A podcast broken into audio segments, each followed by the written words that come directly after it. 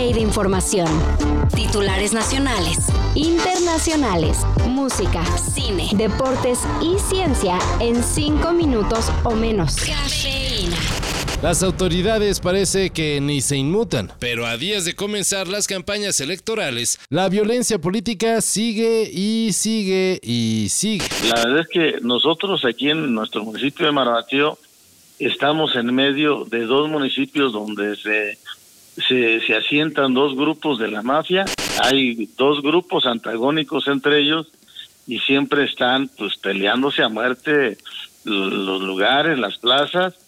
Y de esa manera es como pues nos toca a nosotros sufrir las consecuencias. El lunes, en cuestión de un par de horas, fueron asesinados dos aspirantes alcaldes de Maravatío, Michoacán, Miguel Ángel Reyes Zavala de Morena y Armando Pérez Luna del PAN. Ambos políticos fueron acribillados en diferentes eventos por sujetos armados de quienes se desconoce su identidad y paradero. El 1 de marzo inician formalmente las campañas electorales y en lo que va del proceso han sido asesinados 20 aspirantes a cargos públicos y se pronostica que la cifra se incremente. Pero qué va a importar lo que pase afuera, si en lo que anda pendiente el gobierno es en lo que pasa en internet, ¿verdad, AMLO? Entonces, por encima de eso, por encima de cualquier ley está. No puede haber un reglamento, no puede haber gobierno. Ninguna ley por encima de un principio sublime que es la libertad. O sea, prohibido prohibir.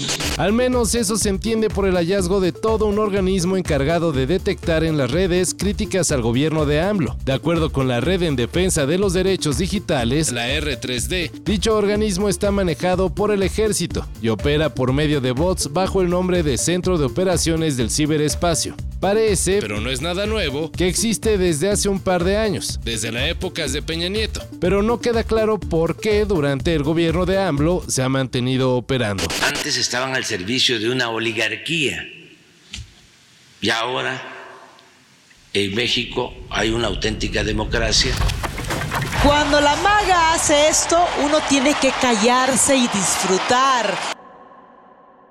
Con 2 golazos, la selección femenil venció a su similar de Estados Unidos y logró calificar como primer lugar del grupo a los octavos de final de la Copa Oro. Luna de pierna derecha no quiere saber nada y mira la pelota que le pone a Pelayo del otro lado. Y viene Pelayo y va a encarar a Purse y Pelayo tira la bicicleta. Pelayo, el disparo, golazo. Y ahora, pues a esperar los resultados que se den hoy en los juegos del Grupo C. Mientras eso sucede, también hay que mencionar la hazaña del Vasco Aguirre, quien llevó al modesto Mallorca hasta la final de la Copa del Rey al derrotar a la Real Sociedad. Ahora los dirigidos por el técnico mexicano esperan rival. Puede ser el Atlético de Madrid o el Athletic. La final será el 6 de abril en el Estadio La Cartuja en Sevilla. No iba dirigido a nadie, es como cuando Hugo se echaba sus maromas y hacía así, tampoco. No le busquemos 3 pies al gato, simple festejo, puro y duro, no tiene receptor. ¿Otra opción para ir a escuchar el rock and roll en vivo? Sí que sí. Si quieres saber qué es Chicano Batman, somos una banda que está evolucionando todo el tiempo y hemos estado evolucionando por 10 años, entonces no se trata como de encarcelar o meter dentro de una jaula. Chicano Batman vendrá en septiembre a nuestro país para presentarse en Guadalajara, Querétaro y la CDMX. Serán los días 26, 27 y 28 del mencionado mes, respectivamente. Y en el caso del show en la capital del país, los boletos podrán conseguirse en preventa a partir del 29 de febrero. El mini tour de Chicano Batman por México será para promocionar su nuevo disco, Notebook Fantasy, el cual saldrá oficialmente el 29 de marzo.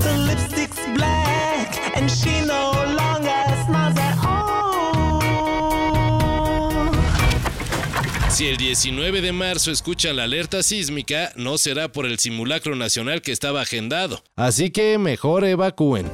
Ayer las autoridades decidieron posponer el primer megasimulacro, el cual se realizaría el día 19 del próximo mes a las 11 horas. Hasta el momento no se ha establecido nueva fecha, ni tampoco se han dado a conocer los motivos por los que se suspendió el evento de prevención. Como sea, nunca está de más recordar que la CDMX es una región propensa a sismos, por lo que la ciudadanía siempre debemos de estar preparados para cualquier tipo de emergencia.